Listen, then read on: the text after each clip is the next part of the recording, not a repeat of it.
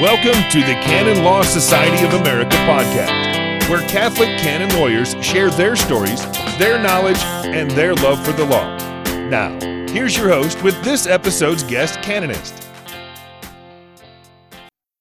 Our guest today is Monsignor Patrick Lagges, a priest of the Archdiocese of Chicago and the most recent Role of Law Award recipient in 2019. Welcome, Monsignor Lagges. Thanks, Donna. It's good to be here. Want to just chat about some things. First of all, why canon law? Why would a priest choose to study canon law? Well, you as a priest.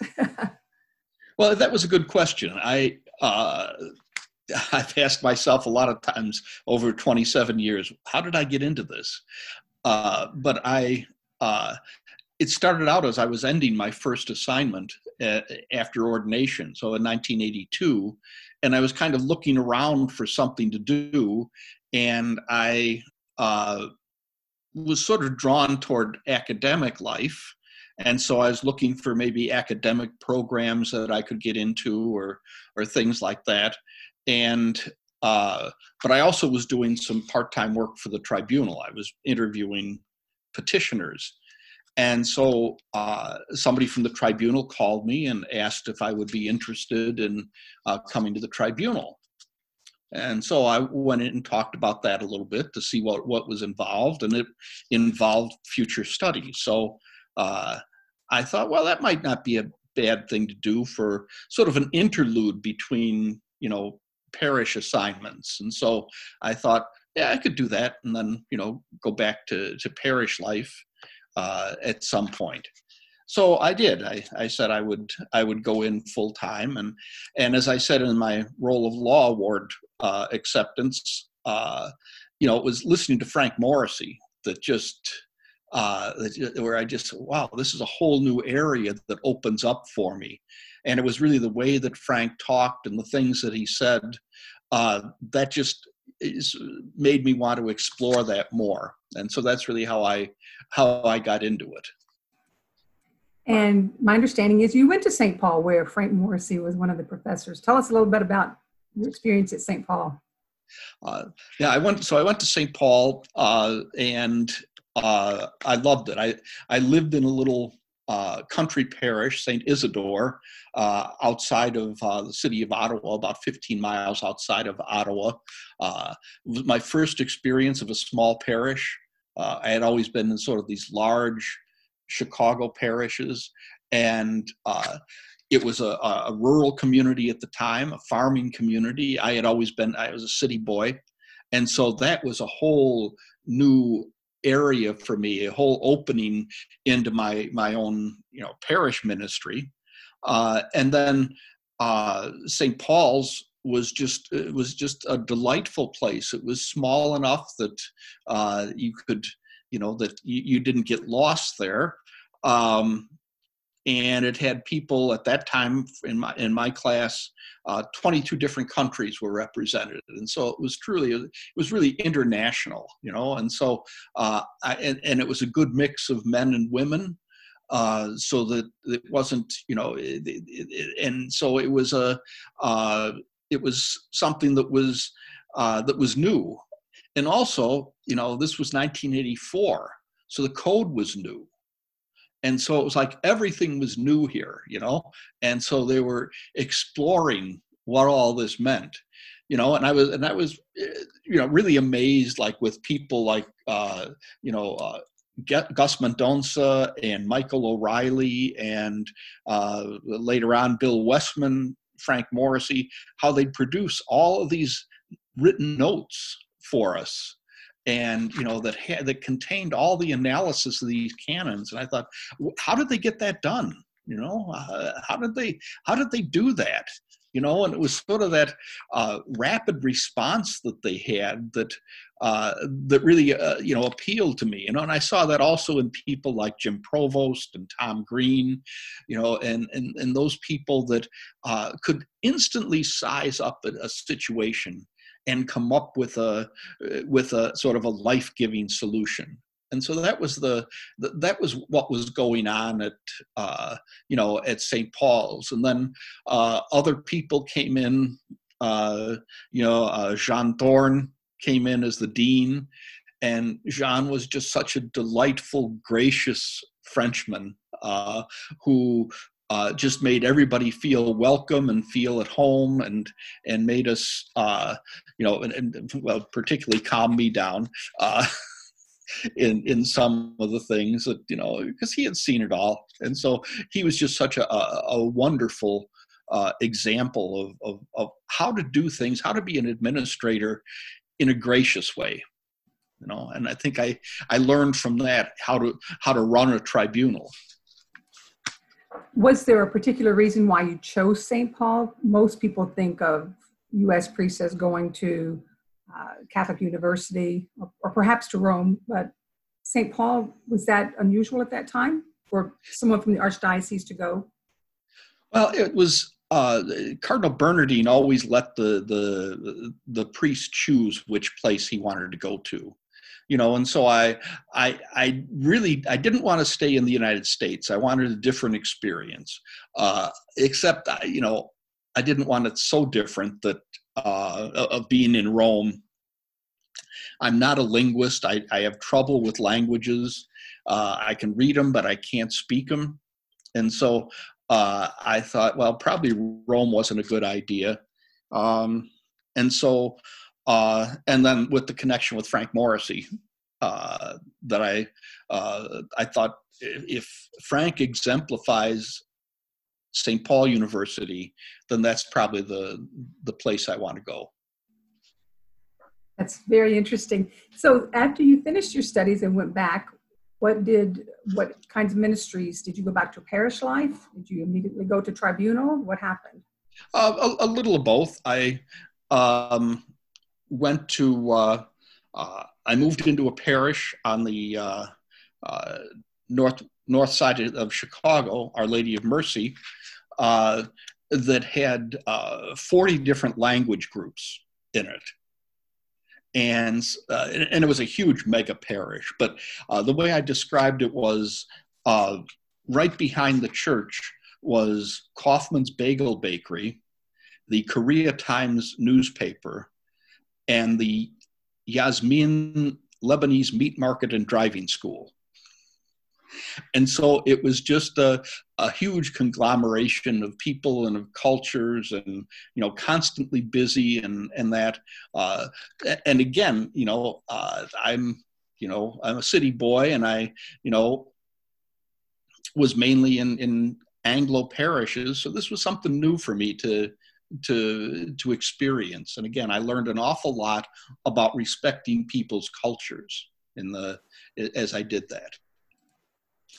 And then i went to, i was full-time at the tribunal. Uh, so uh, so i would go into the office every day and uh, and work on cases.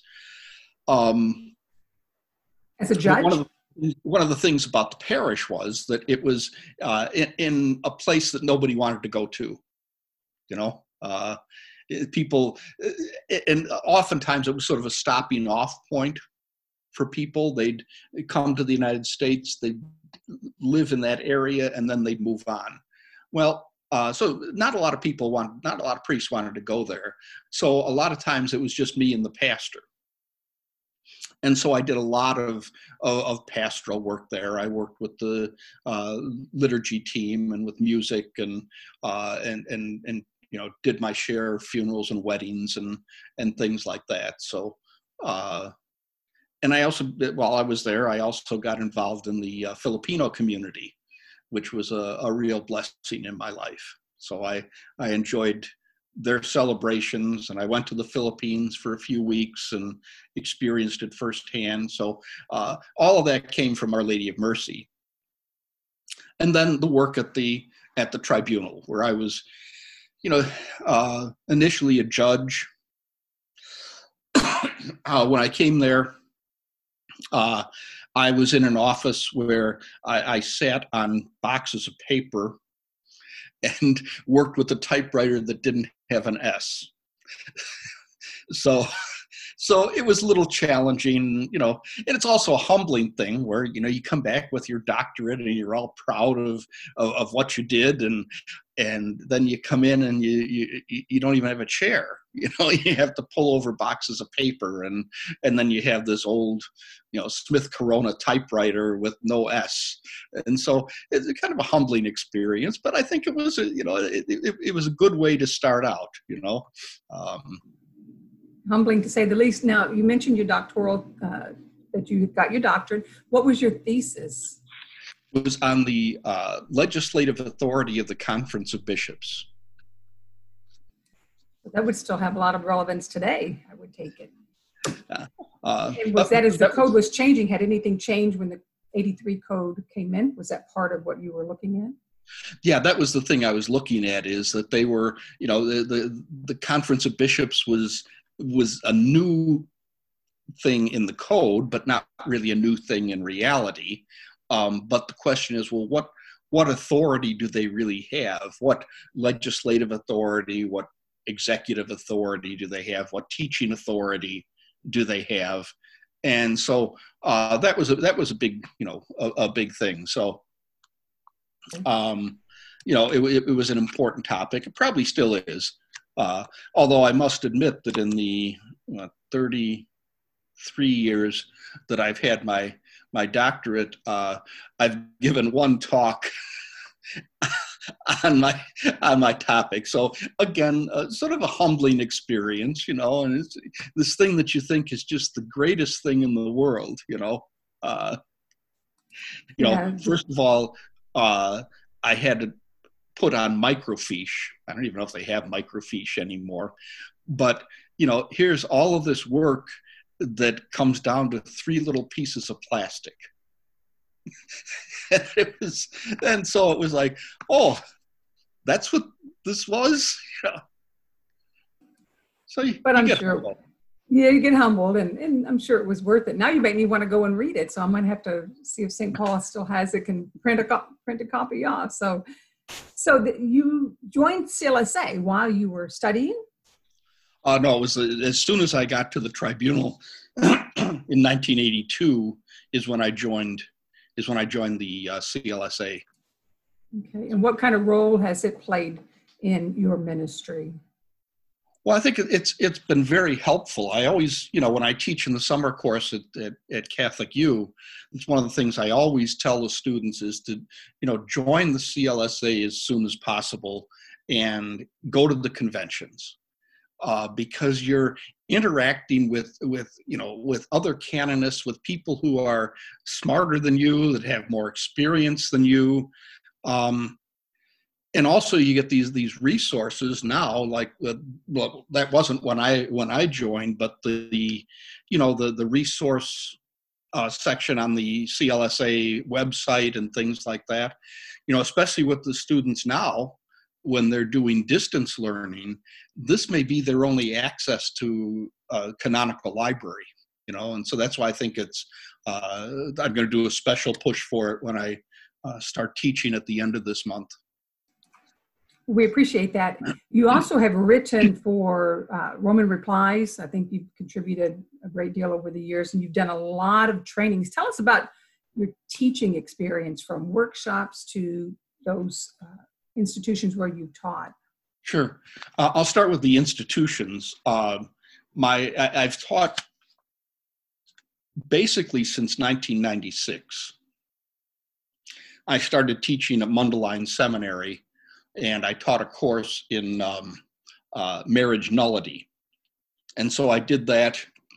Uh, they used to schedule me for the uh, winter quarter, which was always fun getting up there during the during the winter. Um, I also imagined myself sort of as a St. Francis uh, because while I was teaching one day, one day, one year, um, I noticed the students were all looking out the window and it was because a herd of deer had come over in front of the right by the building because the the the snow was melted around there and so they could eat the grass and so i thought oh this is just like st francis um, that's probably the only similarity that uh, that exists there. But uh, so I did that. I, I, I taught in, at Mundelein Seminary from 1996 to 2009, and that's when I had left the tribunal and I became the uh, chaplain at the University of Chicago,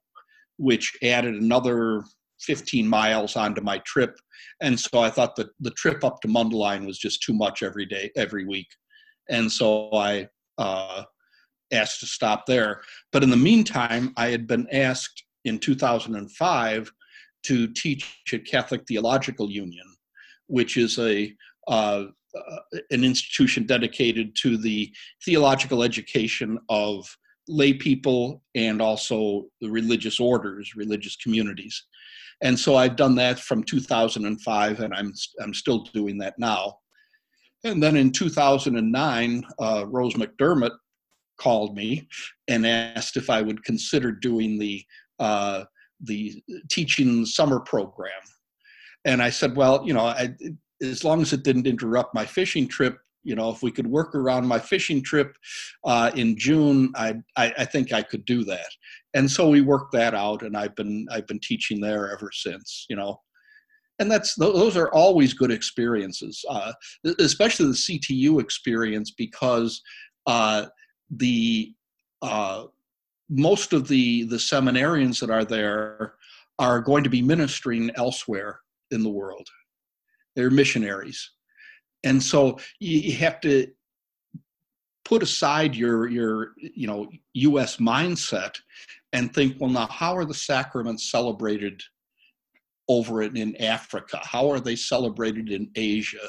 And so every class is different. It's always always something different uh, each time I, I teach it because the students are looking for something different you know? Uh, absolutely you I want to take us a little side trip here into your rule of law acceptance uh, speech that, as I said, is in a different podcast, and sure. ask you to elaborate a little bit on uh, where you talked about when you first went to the Metropolitan Tribunal, and there were some days when there were these bad calls, stormy calls, as you mentioned, and then you kind of figured out something to do that um, that allowed you to be able to handle those maybe with a little more grace, with a little more understanding. Can you elaborate upon what you, the idea of prayer? Well, I just thought, you know, um, I mean, I was just looking for something that might work, you know, and I thought, you know, and after going through a, a, a, number of different things, you know, should I take, you know, mediation training or or things like that? I thought, gee, why don't I do what the church does best? Pray. And that's how I started it. You know, uh, it's just just trying to see, you know, what does the what does this person need for me to say for them to experience God's grace? You know, and you know, it's like that that that line from the you know from Ephesians of say only the things that people need to hear, the things that'll help them you know? And so i guess maybe uh, you know the umpteenth time through that in the uh, in the liturgy of the hours maybe some of that kind of stuck with me of well, let's let's try this you know? Uh, let, us see what happens you know? And, and it worked. It, it took me back uh, for our listeners who haven't had a chance to listen to frank morrisey's podcast frank said that uh, so you probably maybe absorbed that from him that he never picks up a file without saying a prayer for that person before he opens the file. So, um, and you know, and, and, along those lines, you know, that's one thing I always emphasized when new judges would come in, uh, is you know, uh, and also for the defenders and and the other people in the tribunal, is uh, those are people in your file cabinets. They are not files. They are not cases. They're they're people, and they have a history, and they have present needs, and we need to you need to recognize those, and not just see it as well. Let's pull the next file out. Absolutely, the impact that the tribunal has on people's lives is something that should never be taken for granted. So I want to take you back, not quite a year ago, to the night when uh, you were introduced as the 2019 Rule of Law recipient, but you had known for several months. Was it difficult to not say much to too many people that for those months that you had to kind of keep it secret? Yeah, I mean, it's you you know that this being you know uh, uh, uh, uh, an institution within the church that there's probably a lot of people who already know this. You know word gets around um, and so i knew that some people knew it but i didn't know who knew it you know? So i had to you know keep it quiet and and that was kind of difficult sometimes you know? Uh, but i generally don't like to talk about myself anyhow so i you know it's it's not uh, you know uh, it was one of the you know being an introvert helped a lot in in keeping the, the, the keeping secret the the role of law award and and then that night came and I had come in already as executive coordinator, but I hadn't even thought to ask who was the recipient. So as Zabrina began reading, and then it began to formulate Chicago. So you know, people I'm sure are going through their minds uh, when they say Chicago. So that night must have been a, a pretty, uh, maybe a humbling experience. But you should also know that you are one of the show. You're now one of the greats whose shoulders everyone else stands. How does that make you feel? Well, that's you know uh, one of the things that you know that kind of surprised me was the uh, the enthusiasm that people had when I when my name when Zabrina mentioned my name, you know, and also the enthusiasm at the end of the talk. Uh, that just really that was a, a you know a, again a humbling experience that you know uh, you know, I, I, don't consider myself to be on on a par with somebody like Frank Morrisey or Tom Green or or people like that. Um, but you know, to have that sort of affirmation from the other members of the society was really a you know a, really a moving experience. You know, and well deserved. So now that you've been through tribunal experience, you've been a, a teacher in many different uh, capacities and institutions what kind of advice would you give to someone who's considering going to study canon law today? Well, I have to give that advice every year when I when I teach at Catholic U. You know, and so what I uh, what I try to emphasize is all of the different things that I've done. You know, as a canon lawyer, the things that are you know that are exciting, uh, creating a new parish, or creating a new institution in the in the archdiocese or creating one for a religious order uh, you know and then also the the the the difficult things the sexual abuse cases which were just awful uh, you know uh, and uh, that that sort of thing too. And so, t- uh, you know, I try to talk about all of that stuff and and and tell them, you know, uh, I thought I was going to focus on marriage, you know. But the more I did this, the more my world opened up. And so canon law is something that can open up your world to things that you never you never thought about or you never thought that you wanted to do, but yet also gave you a great deal of uh, of of joy, you know. Uh, and then also just uh, one of the things that's uh, in Chicago that's uh, that's so good is that it's a large tribunal, and so you have the advantage of interacting with other with the other canonists there, and you know. Uh, I said that's the other thing is that you're you're never alone, you know, and now especially with the with email and and things like that you can be in contact with other with other canonists and you know chat about things and so that's you know i said it's a whole you know it, it just is a uh, uh, it just opens things up for you uh, in a way that you probably don't know right now. Absolutely. So, am I correct that you have retired? What What is retirement meant for you? I retired from administration. so uh, I still help out in parishes. Uh, I spend about half the year uh, in Merrillville, Indiana, where I am now, and half the year in Bradenton, Florida and there's a couple of parishes that I help out at there and say mass and hear confessions and do whatever else they ask me to do. Uh, I still teach at Catholic U and it's at CTU. so I, I do some teaching and I do some, you know, consultation work and things like that. Um, but mostly I'm retired. You know, I get to choose what I what I do. You know, and so uh, I wanted to go back to some of the things that I enjoyed doing. You know, uh, before my life got so busy. And so when I retired, uh, I got a six month sabbatical. And so the first thing I what I did with that was I took uh, two courses in American literature at uh, Purdue University Northwest. Uh, in American literature to 1865, and then African American literature to 1940. And so, because that was one of my interests when I was in college. And so I went back to that. Uh, I've been working on my cooking skills.